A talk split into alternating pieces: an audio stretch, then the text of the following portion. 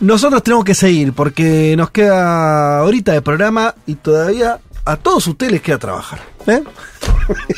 Qué difícil. Así que vamos a empezar eh, con vos, Elman. Visita entonces del presidente indio a los Estados Unidos. Sí, les decía una visita a toda pompa, porque A toda si vieron algo, No, una no vi nada. cena con 7000 invitados. ¿7.000 invitados? Ceremonia. ¿Dónde haces una fiesta con carajo. 7.000 en Luna Park? Qué caro el cubierto, Sí, ¿no? el catering pensado para tanta Sí. gente. Eh, claro, lo que es una visita de Estado. La tercera, en la era Biden, y acá ya hay una clave, porque... ¿Ya fue tres veces Modi? No, no. Tercera visita de Estado. O sea, es la tercera vez que Biden hace una visita de. Sí. Que recibe un invitado como una visita de Estado. Ah, no Es que cualquier, no cualquier presidente. Tiene una categoría. Claro, una visita de Estado. Es más tiempo, es otro Bien. tipo. O sea, es una comitiva más grande. E incluye todo esto, ¿no? Un, por ejemplo, un mensaje al Congreso del Claro. invitado. Eh, Harrison reservado para las potencias, nunca le va a pasar a. Claro, qué sé yo. a un presidente argentino. Sí. Fíjate esto, hubo, además de Modi, eh, el caso de la presidenta de Corea del Sur y de Macron. Macron también viaja como visitante de Estado. Y ahí tenemos una clave, que es que hay un europeo y dos asiáticos, ¿no? Y esto vamos a charlar un poco hoy. O sea, esto tiene que ver con un movimiento de Estados Unidos en el Indo-Pacífico, que es la región del Asia-Pacífico, que incluye a India, siempre con China como prioridad, ¿no? O sea, el, el cerco a China, o al menos la idea de contener a China en eh, la región de, de influencia. Eh, primera parada de Modi fue en Nueva York, ahí hizo un, una sesión de yoga en Naciones Unidas, estuvo eh, en el patio de Naciones Unidas haciendo, haciendo yoga. Cuando Sí, vino acá hizo lo mismo, ¿no? Es un muy afecto a hacer yoga en público en Narendra Modi. Sí, sí, es parte del soft power indio. Igual Sí. justo fue el día de Eh, fue el Día internacional Internacional yoga. del yoga, es Claro. cierto. Pero lo hace eh, en general En cuando- cada visita que va a otro país hace Sí. un yoga al aire libre. Y estuvo con Elon Musk, también reunido el lunes en Nueva York antes de viajar a Washington. Eh, interesante también, ¿no? Mira. Pensar esto. ¿Se acuerdan que hablamos hace unas semanas de Elon Musk como un tipo que venía teniendo cada vez más influencia Sí, a nivel política. de política? Claro, lo vimos con Ron DeSantis, el gobernador de Florida, candidato a presidente, precandidato a presidente, y ya lo vemos ahora más a nivel geopolítico. Es geopolítico, pero también es económico. Más está intentando entrar al gran mercado de India, país más poblado del mundo, tanto con Tesla como con SpaceX. Recordemos más ha concedido entrada a China, a lo que Claro. otros como Zuckerberg no han hecho. Mm. Ahora intenta consolidarse con, con India. Hay algo interesante en el caso de Twitter, porque ustedes saben que Modi había tenido bastantes roces con la junta anterior de Twitter por, por ejemplo, bloquear, bloquear la, la aplicación en, para que no se tuitee en algunos lugares del país, ¿no? En momentos de convulsión social. Mm. Bueno, con esta administración de Twitter se llega un poco mejor en ese sentido. Ah. En términos de libertad de expresión. Eh, de Nueva York se fue a Washington, les decía, recibido por Biden. Tratado casi como un aliado europeo, ¿no? En general, uno sabe que el tono de Estados Unidos para con aliados, eh, los más cercanos son los de Europa, y hay otros países que son estratégicos en el vínculo, pero uno escucha a Biden en la visita a Modi y, se da cuenta que le ha puesto mucha importancia al vínculo entre Estados Unidos e India. Escuchemos cómo lo recibía Biden a Narendra Modi en Washington. I've long believed that the relationship between the United States India is one of the will be one of the defining relationships of the 21st century. Two proud nations, two proud nations whose love of freedom secured our independence, bound by the same words in our Constitution. First three words: We the people. Durante mucho tiempo he creído que la relación entre, entre India y Estados Unidos será una de las relaciones definitorias del siglo XXI, dos naciones orgullosas cuyo amor por la libertad aseguró nuestra independencia, unidos por las mismas palabras en nuestras constituciones, nosotros el pueblo. Interesante también esto de, mm, o sea, ahí tenemos dos cosas, ¿no? El caso de eh, la vitalidad que le pone Biden a eh, el vínculo con India, esto de que va a ser un vínculo central para el siglo XXI, Y después lo de el amor por la libertad y demás, porque hubo mucha crítica por izquierda, ¿no? Por la cuestión de derechos humanos en India, vinculado, por ejemplo, al tratamiento eh, con respecto a población musulmana. Hubo críticas de la propia bancada demócrata, por ejemplo, Ilan Omar, que es una eh, parlamentaria de origen musulmán, eh, que, eh, bueno, criticó por supuesto la visita de Modi. Ahora sirve también para entender los casos de ambigüedad o cuando el realismo acá se impone, ¿no? O sea, en general, o sea, nosotros vemos como Estados Unidos, por ejemplo, en Arabia Saudita, ha logrado, o sea, siempre paliar las críticas de derechos humanos para privilegiar la cuestión estratégica. Y acá entramos ya un poco en, en el marco de la columna que tiene que ver con esto de cómo India para Estados Unidos es una pieza clave en una estrategia del Indo-Pacífico para contener a China, aprovechando esta tensión cada vez más fuerte entre India y China en la frontera. O sea, una frontera que se vuelve a, a militarizar en 2020 con un enfrentamiento que deja decenas de muertos. Y refleja también cierta inquietud que tiene India con, eh, por ejemplo, acercamiento de China con Pakistán, ¿no? Y en la región, entonces no es solamente la cuestión de la frontera, sino también eh, la política exterior de China en eh, la región.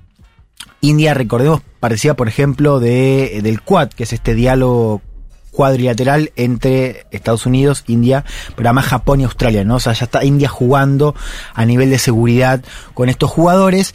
Y lo interesante de esta visita, digo, en términos de qué produjo, bueno, se firmaron varios acuerdos, pero hubo acuerdos importantes en materia tecnológica, o sea, de producción de tecnología de Estados Unidos a India, y en materia de defensa. Entre otras cosas, Estados Unidos le va a vender drones a India.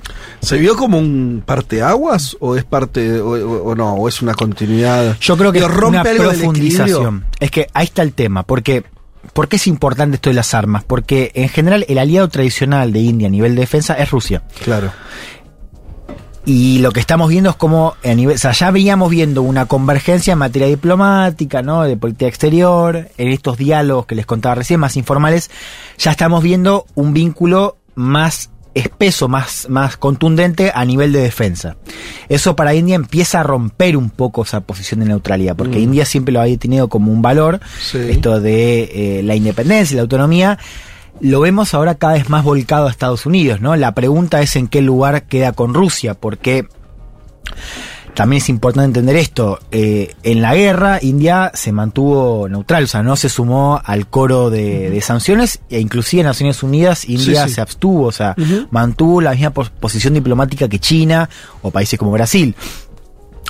Y fue además uno de los salvadores de Rusia, en términos de la venta de, De petróleo. de petróleo, yo se los, se los conté acá. Sí, sí. India, antes compraba, antes de la guerra, compraba 90.000 barriles de crudo por día. Ahora compra 600.000. Mirá O sea, es un aumento exponencial. India y China fueron los que salvan a Rusia de la pérdida de clientes en Europa. Eh, con lo cual, digo, esa pregunta está buena porque eh, hay que ver si estamos viendo una simplemente un- una profundización, o sea, más acercamiento, o si ya empieza a haber otra cosa, ¿no? En términos de cierta ruptura eh, de India con eh, países como Rusia o China, o no ruptura, pero sí un poco más de alejamiento. No lo vimos en la guerra, pero estamos yendo quizás a un contexto global donde es muy difícil mantener esa autonomía. Yo vi una pavada, ¿no? Pero como síntoma de eso, no me acuerdo qué. Vieron que hay algunos dirigentes chinos que tienen eh, habilitado ser muy activos en Su Twitter. Twitter. Sí. No me acuerdo cuál era. Eh, pero justo con la, durante. No hacía mención a la visita de Modi a Estados Unidos, pero a mí me llamaba la atención que eran todos tweets mm, como tratando, eh, hilos de tweet tratando de explicar la debilidad de India en comparación a China. Como está este tema de que en términos poblacionales ahora India lo pasó y es como, entonces dice la próxima China, eh, de esta cuenta se encargaban de como justificar de que no, ¿no? Que era un gigante con pie de barro, la- la- los niveles de pobreza que tienen, eh, los problemas de infraestructura de un país, los problemas internos políticos, como diciendo, viste, es un jugador, de, el precio. ju- jugador de segunda clase. Pero digo, una pavada, pero está en- me parece en función de esto que está contando Juan, ¿no? Donde de pronto India empieza eh, Sí. a hacer algún gesto, por lo menos de acercamiento a Occidente. Y otro dato más, que es que en ese escenario multipolar lo que estamos viendo es a Rusia cada vez más, eh, más cerca de China y un rol más secundario. O sea, uno imagina que en ese sentido también Rusia está Claro. muy condicionada por su vínculo con China. Y eso también me parece que juega en el cálculo de India, ¿no? O sea, mantener esta alianza con Rusia y al mismo tiempo cierta distancia con China, quizás en este contexto es más difícil, ¿no? Eh, pero es interesante también porque uno empieza a ver como cada vez más definiciones, ¿no? En el escenario internacional. Eh, y acá lo interesante es que la guerra parece ser más un paréntesis, porque a India ahí se abstuvo y sin embargo uno sigue hablando de este vínculo Claro. estratégico entre India y Estados Unidos. Eh, habló un poco de eso Modi, no, no mencionando a China de manera directa, pero sí eh, hablando de, eh, de la coerción y un poco el clima que estamos viendo en el Indo-Pacífico.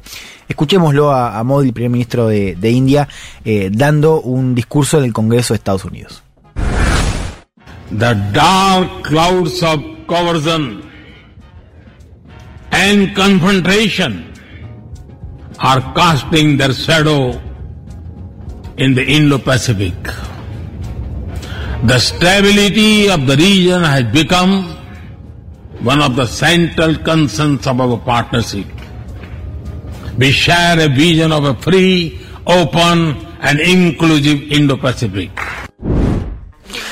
Las nubes oscuras de la coerción y la confrontación están proyectando una sombra en el Indo-Pacífico. La estabilidad de la región se ha convertido en una de las preocupaciones centrales de nuestra asociación, hablando del vínculo entre India y Estados Unidos. Compartimos una visión de un Indo-Pacífico libre, abierto e inclusivo, ¿no? No lo dice Modi, pero está hablando un poco de China y el rol que tiene Claro. en el Indo-Pacífico.